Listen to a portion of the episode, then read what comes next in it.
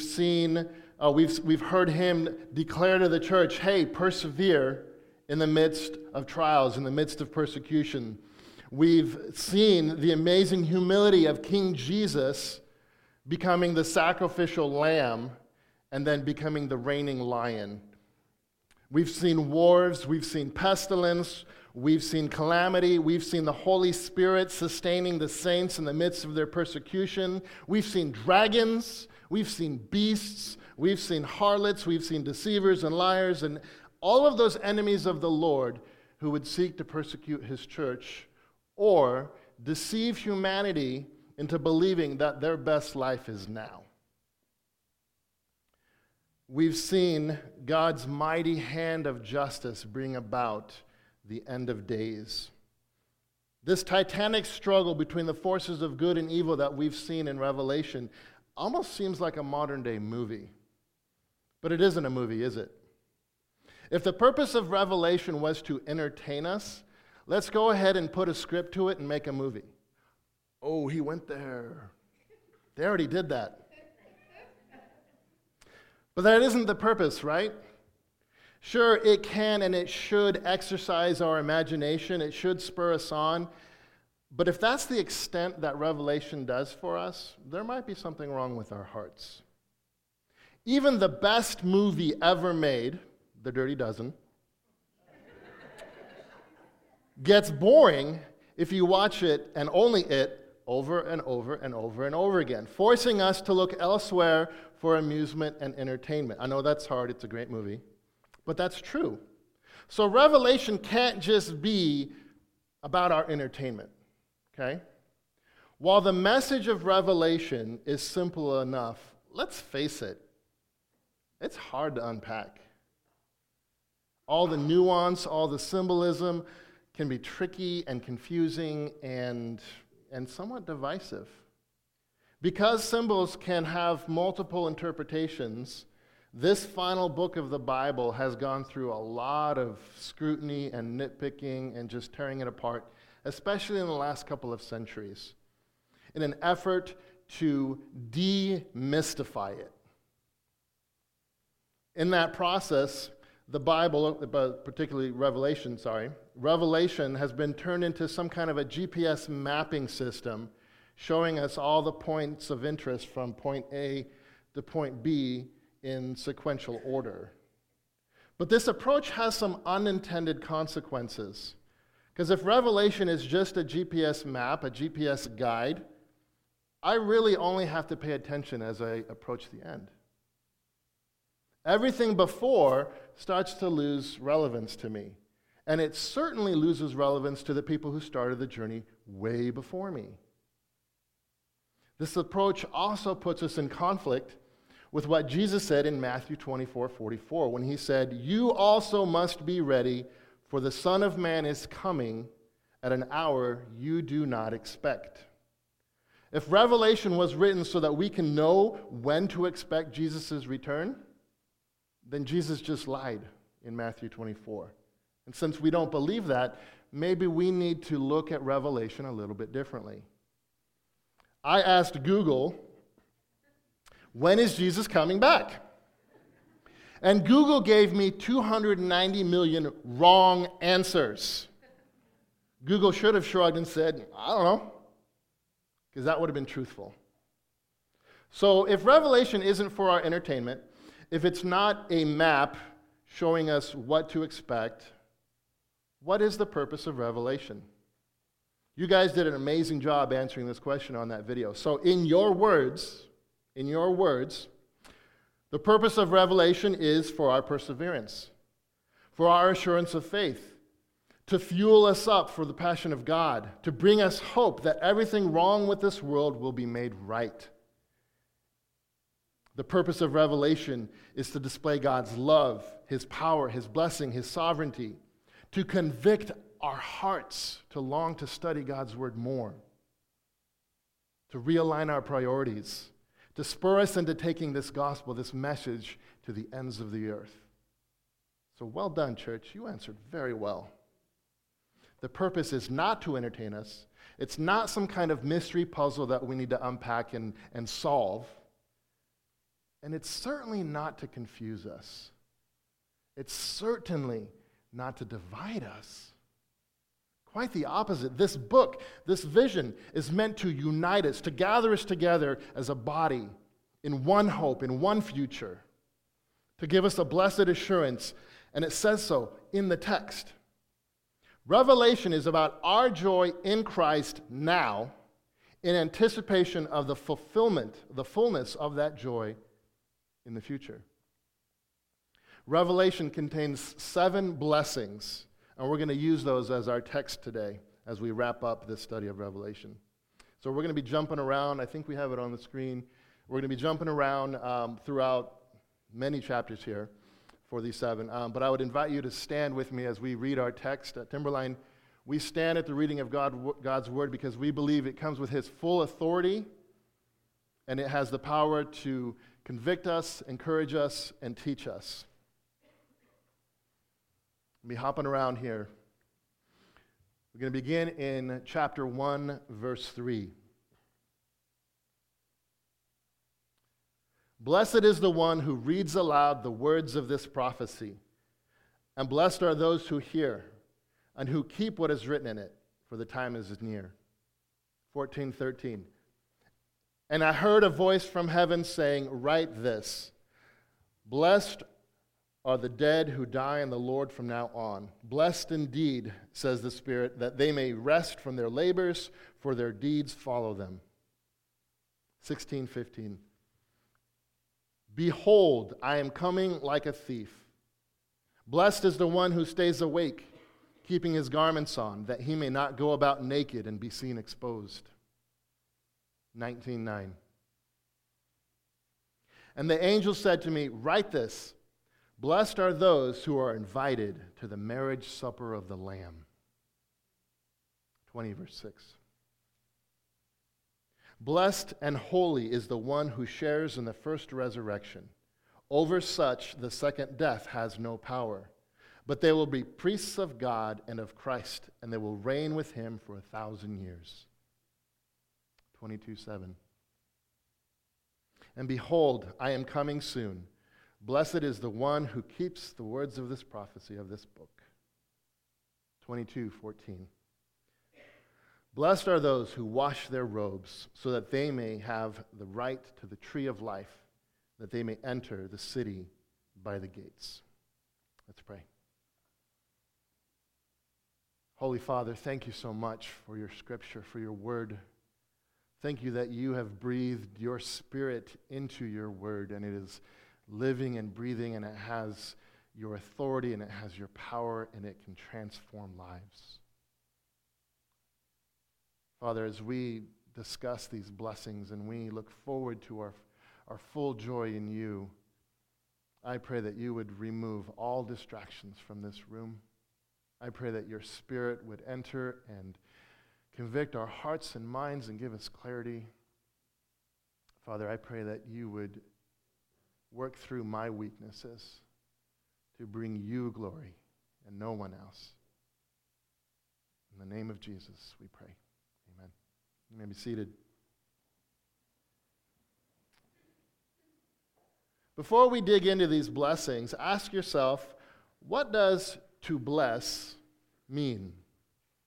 It seems like sort of an archaic concept, and yet many young men will still go to their future father in law and ask for his blessing, which extends beyond just permission or approval, but it includes the idea of goodwill and intent.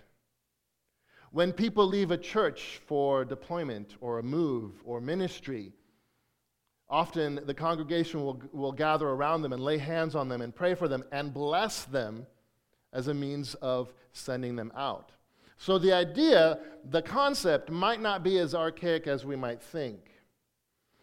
A blessing is to speak out loud a future destiny or goodness. It's also the fulfillment of that announcement or endowment, whether materials or glory or fame or otherwise. Blessings are life giving declarations intended to make the recipient flourish or be glorified. The first recorded blessing is found in Genesis chapter 1, verse 27. God blesses his created image, both male and female, and the blessing was fourfold be fruitful, multiply, fill the earth, and subdue it. Clearly, that blessing has been carried out through the ages and is not contingent on obedience to God. Then, several chapters later in Genesis, and hundreds of years later, we get the Abrahamic blessings in Genesis chapter 12.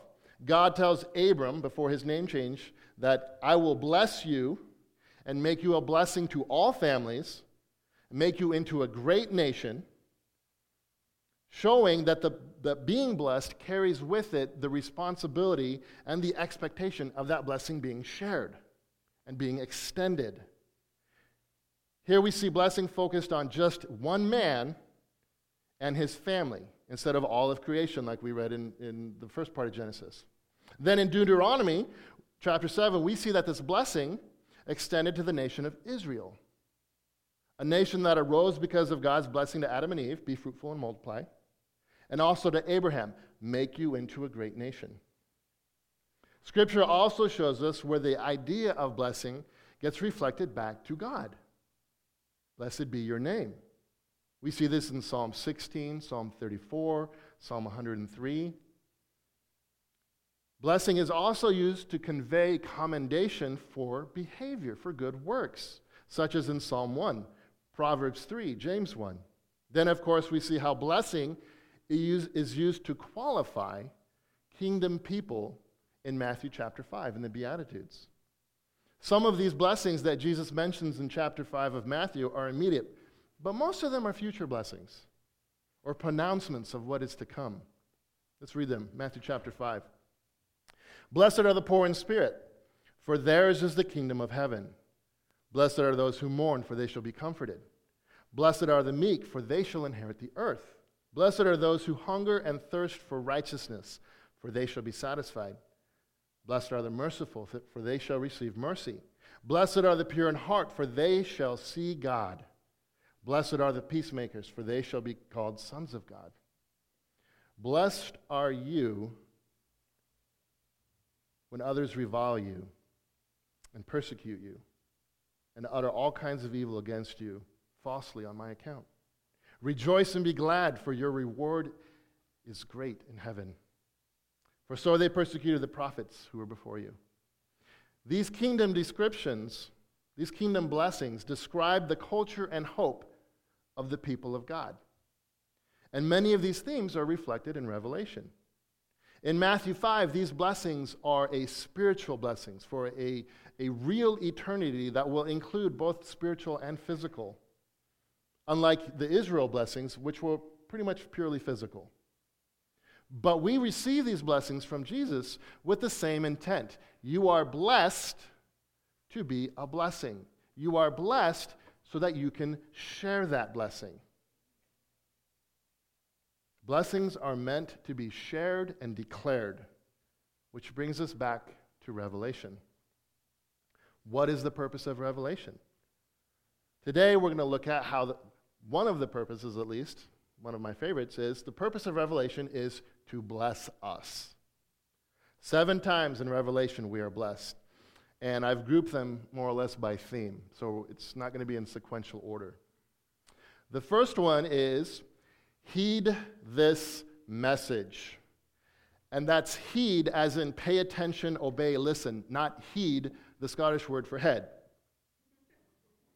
That movie reference probably sailed over most of your heeds. It's okay. I'll explain it to you later. Revelation 1 3 Blessed is the one who reads aloud the words of this prophecy, and blessed are those who hear and who keep what is written in it, for the time is near. 22 7 And behold, I am coming soon. Blessed is the one who keeps the words of this prophecy of this book. Revelation begins and ends with blessing, not entertainment, not a how to guide to predicting the end of the world we start with a vision of the glorified, resurrected Jesus holding the keys of death and Hades, and we end with a vision of the new heavens and the new earth and our glorified, perfect eternity with God. And it's amazing. It's awesome. We are blessed when we read this book because it is not ordinary.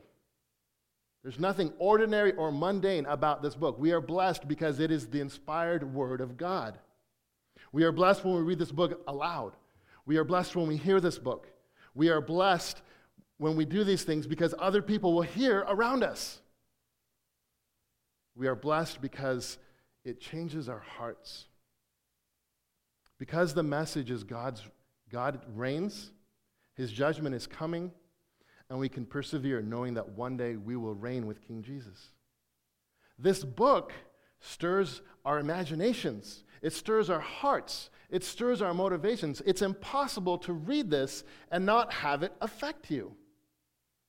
It's so unique and so different, and yet it's perfectly in line with the rest of God's scripture the contents, the themes, the hope, the gospel.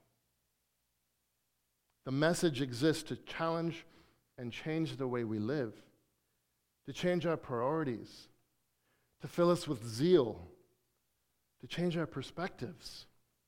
It's meant to draw us into a dependence of the Holy Spirit for strength through perseverance. It's not meant to confuse us. It's definitely not meant to divide us. It's not reserved for the scholars or the deep thinkers or the seminarians.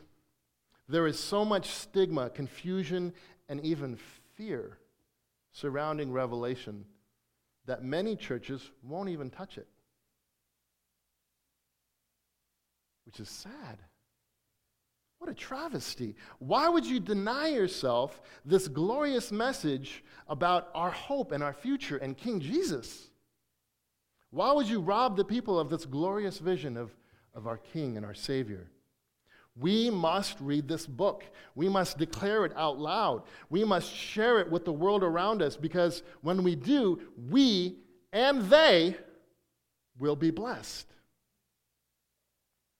While this book is extraordinary, the message in Revelation is applicable and meant for everyone. No exclusions. These visions are meant to inform and encourage, to rebuke us that we might be transformed into the image of our King. Revelation is about our joy in Christ now from reading this message. If you're not receiving joy when you open Revelation, minus the scary parts, there might be something wrong. Our King reigns. When we read those words, our joy should be filled up in anticip- anticipation of the fullness of that joy when he returns. So, how do we keep this word? How do we obey it? How do we, how do we heed this message in obedience? What does that look like? Well, it looks like vigilance, our second point. Be ever vigilant. Paul was awesome up there. Be ready. He's outside, he didn't even hear that. 16, verse 15 Behold, I am coming like a thief. Blessed is the one who stays awake, keeping his garments on, that he may not go about naked and be seen exposed. Mind you, these aren't the, gar- the garments Chris Gorman was referring to in the video. Actually, I can't say that for certain because I have no idea what Chris was talking about. So it might have been. Turn with me to Matthew chapter 24. We're going to be reading a fairly lengthy passage. Matthew chapter 24. Jesus is teaching his disciples about the end of days. And he says, beginning in verse 36, Matthew 24, starting in verse 36, concerning that day and hour, no one knows, not even the angels of heaven, nor the Son but the Father only. For as were the days of Noah, so will be the coming of the Son of Man. For as in those days before the flood, they were eating and drinking, marrying and giving in marriage, until the day when Noah entered the ark, and they were unaware until the flood came and swept them all away. so will be the coming of the Son of Man. Then two men will be in the field, one will be taken and one left. Two women will be grinding at the mill, one will be taken and one left. Therefore, stay awake, for you do not know on what day your Lord is coming. But know this if the master of the house had known in what part of the night the thief was coming, he would have stayed awake and he would not have let his house be broken into. Therefore, you also must be ready, for the Son of Man is coming at an hour you do not expect. Who then is the faithful and wise servant whom his master has set over his household to give them their food at the proper time? Blessed is that servant whom his master will find so doing when he comes. Truly I say to you, he will set him over all his possessions. But if that wicked servant says to himself, My master is delayed, and begins to beat his fellow servants and eats and drinks with drunkards, the master of that servant will come on a day when he does not expect him, and an hour he does not know, and will cut him in pieces and put him with the hypocrites. In that place there will be weeping and gnashing of teeth. The one who stays awake knows that Jesus is coming and longs for that day, as evidenced by their lifestyle, by their preparedness of heart, and by their priorities. This isn't about magic underwear, which would be kind of cool.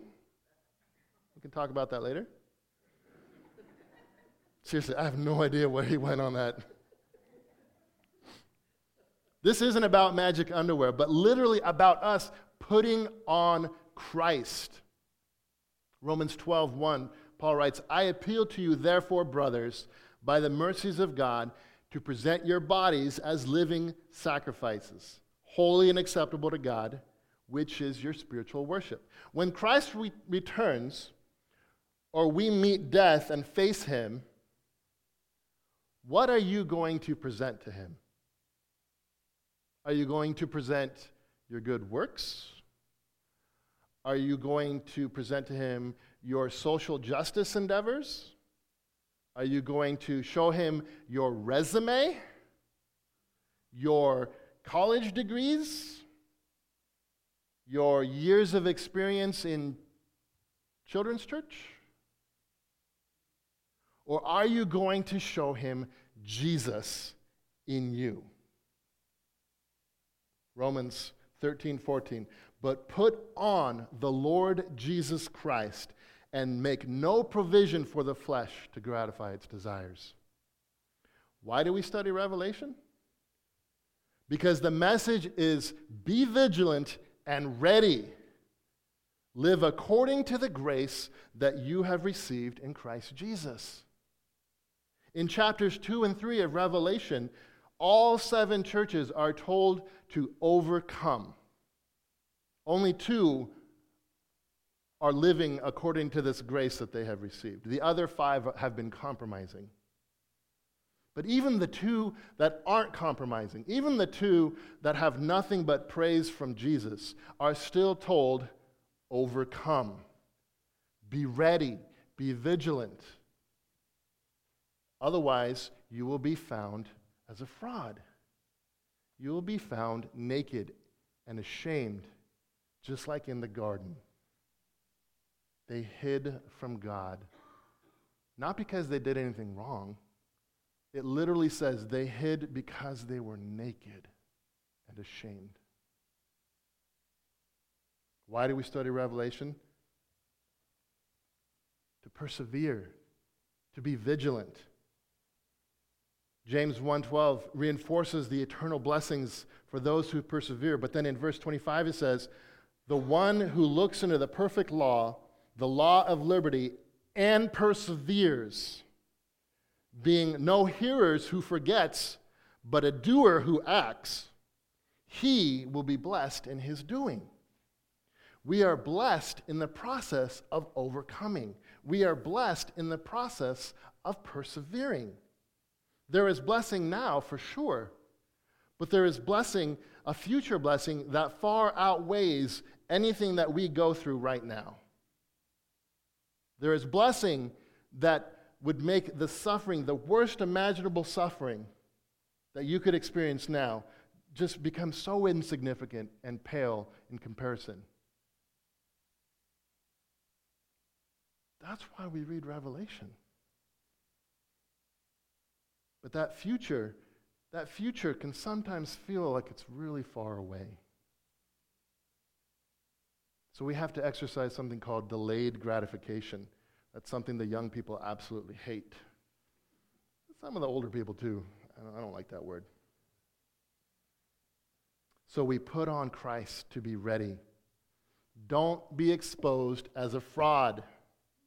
The assurance of our salvation is in our vigilance. It's in our readiness. Are you ready?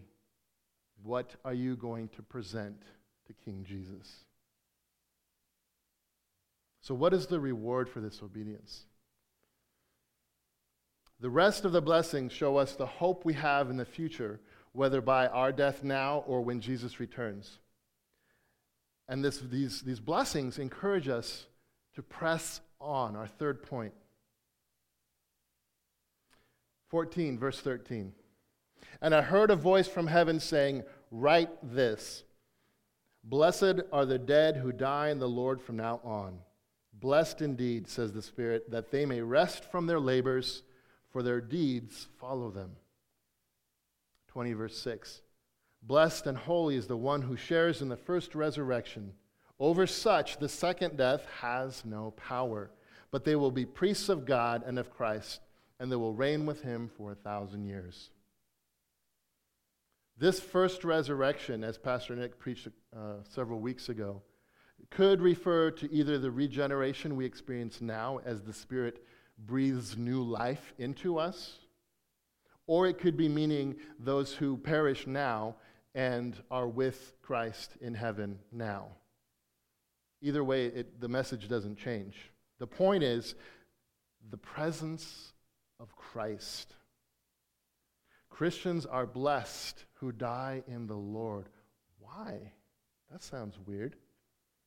Because death brings rest from the fight against the dragon, the beast, the harlot, the deceivers, the, the liars, the aches and pains of this world, the heartaches, the broken relationships, the illnesses, the sicknesses, the battles, the wars, the injustice. Death brings the fight to a close.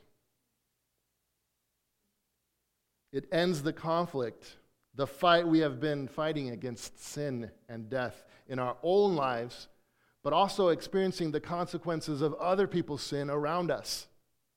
Nobody lives in a bubble. Your sin affects those people around you. Death for the believer is peace and the presence of God, which means we shouldn't fear death. Turn with me to 1 Corinthians 15. Check this out 1 Corinthians chapter 15, beginning in verse 50. Very famous passage. I tell you this, brothers flesh and blood cannot inherit the kingdom of God. Is anybody in here flesh and blood? You should all 100% raise your hands. I don't know what the confusion is here. You are all flesh and blood. A lot of hands still down. We'll talk later. I tell you this, brothers flesh and blood cannot inherit the kingdom of God, nor does the perishable inherit the imperishable. Anybody in here feeling like you're kind of slowly perishing? Still, with the hands, people. Behold, I tell you a mystery. You shall not all sleep, but we shall all be changed in a moment, in the twinkling of an eye, at the last trumpet. For the trumpet will sound, and the dead will be raised imperishable, and we shall all be changed. For this perishable body must put on the imperishable, and this mortal body must put on immortality. When the perishable puts on the imperishable and the mortal puts on immortality, then shall come to pass the saying that is written Death is swallowed up in victory. O death, where is your sting? O death, sorry, O death, where is your victory? Where is your sting? The sting of death is sin, and the power of sin is the law. But thanks be to God who gives us the victory through our Lord Jesus Christ. Therefore, gotta love the therefores in the scripture. Therefore, my beloved brothers, be steadfast, immovable, always abounding in the work of the Lord, knowing that in the Lord your labor is not in vain. What would in vain labor look like? When it's absent of the Lord. Your labor is not in vain. Your deeds follow you. They're remembered by the Lord. During the Second Great Awakening, late 1700s, 1800s, the call to take this gospel to the ends of the earth sparked a revival that spread like a wildfire across England and the very young United States. And these countries in particular started sending out missionaries, just streaming out missionaries across the, gro- across the globe. Now, these pioneer missionaries faced immense hardships just in their travels, everything was by ship, in foreign diseases, and in hostile locals wherever they went. The life expectancy of a missionary to Africa during this era was about 24 months. Let that sink in for a second. That was the life expectancy. This reality prompted many of these young missionaries to ship their belongings in their own coffin because they knew they were facing certain death. Think about that for a second. These pioneer missionaries had such a clear vision of the glorious resurrected Jesus that we see in Revelation chapter 1 that they counted everything else in this life as loss compared to the immeasurable glory of following their King. To live is Christ, to die is gain. They knew the gain and they longed for it. That gain diminished everything else that could get in their way. It made them obedient to the point of death. Why? Because death was no longer a consequence, but a doorway into the presence of their king. So press on, church. Press on. Jesus said the cost for following him was taking up your own cross. The cross was a symbol of death. So following Jesus automatically puts you into that category of, yep, I'm going to die for this. I'm willing to die for this. And I will follow in spite of that threat. Why do we study Revelation? But because, because it reveals our joy in Christ now in anticipation of the fullness of that joy in the future. That joy, that, that insurmountable joy, diminishes the sting of death, it diminishes the fear of death, and it propels us forward to however and wherever the Lord calls us to serve. That's why we study Revelation. Why is death no longer to be feared? Our last two blessings tell us death will usher us into glory. We enter glory. Your handouts have a typo. It should be 2214, not 226 or something. The admin was asleep this week. That slacker. I'm the admin, in case you didn't get that joke. 22:14 Blessed are those who wash their robes so that they may have the right to the tree of life and that they may enter the city by the gates. 19, verse 9. And the angel said to me, Write this Blessed are those who are invited to the marriage supper of the Lamb. Either in death or the return of King Jesus, those who have been invited to this marriage supper will enter through the gates. Their invitation will be their robes that have been washed by the blood of the Lamb, made pure and clean and spotless, without wrinkle, without blemish. That is their invitation at the gate. We read that in Revelation 18:8 and in 7:17. These are those who have trusted in Christ and persevered in their faith.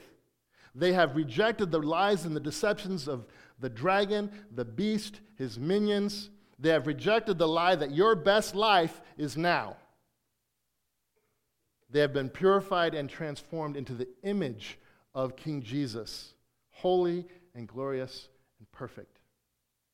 In Genesis, man had access to the tree of life. It was there in the garden. But man rejected the life giver, God, and that access was revoked. But those who heed this message, those who stay ever vigilant, those who press on and enter glory, have access to this tree. It is restored, it is given back, and it will never again be revoked. To be invited to the wedding supper is to experience the joy of Christ instead of the wrath of Christ. Those are the only two options. The wedding supper is the new creation. It's where the entire Bible has been pointing us towards from cover to cover, to, from cover to cover. And it's meant for us to long for and to pursue and to just be captivated by this idea of perfection with Christ. By faith in Christ now, right now, we enter into this joy. But the final consummation, the final apex of this joy, is seen in these final two blessings. Why do we need to study Revelation? Because it's about the church being blessed now, in the hope of entering into the fullness of that blessing in the future. It's about living for the joy of Christ now in anticipation of being with Him forever. It's about knowing our best life isn't now. There's nothing best about this. We have moments of, of happiness, we have moments of calm, we have moments that are absent of conflict, absent of illness, absent of hardship, but those moments are just little blips. And then they fade, and then something comes up. Our kid gets sick, car wreck, illness in the family, death in the family, loss of a job Our joy, our focus is not on making this life all it can be. Our joy and our focus is sharing this gospel to rescue them from that wrath so that they too can be invited to this supper, to this celebration, to this new world. Be blessed, church. Read this message. Read Revelation. Read it to yourself. Read it to your children. Read it out loud because it's contagious and it's amazing and it's life giving and life transforming. Let it fuel you. Let it change you. Let it launch you forward in obedience. Let it unite us in joy now and for the future. Let it remind us to pray for those who are being persecuted across this globe because of the name of Jesus Christ. People experiencing horrific hardship and persecution. It's, it's happening now. It's happening in this very moment. We just don't always hear about it. Let it move our hearts towards the lost.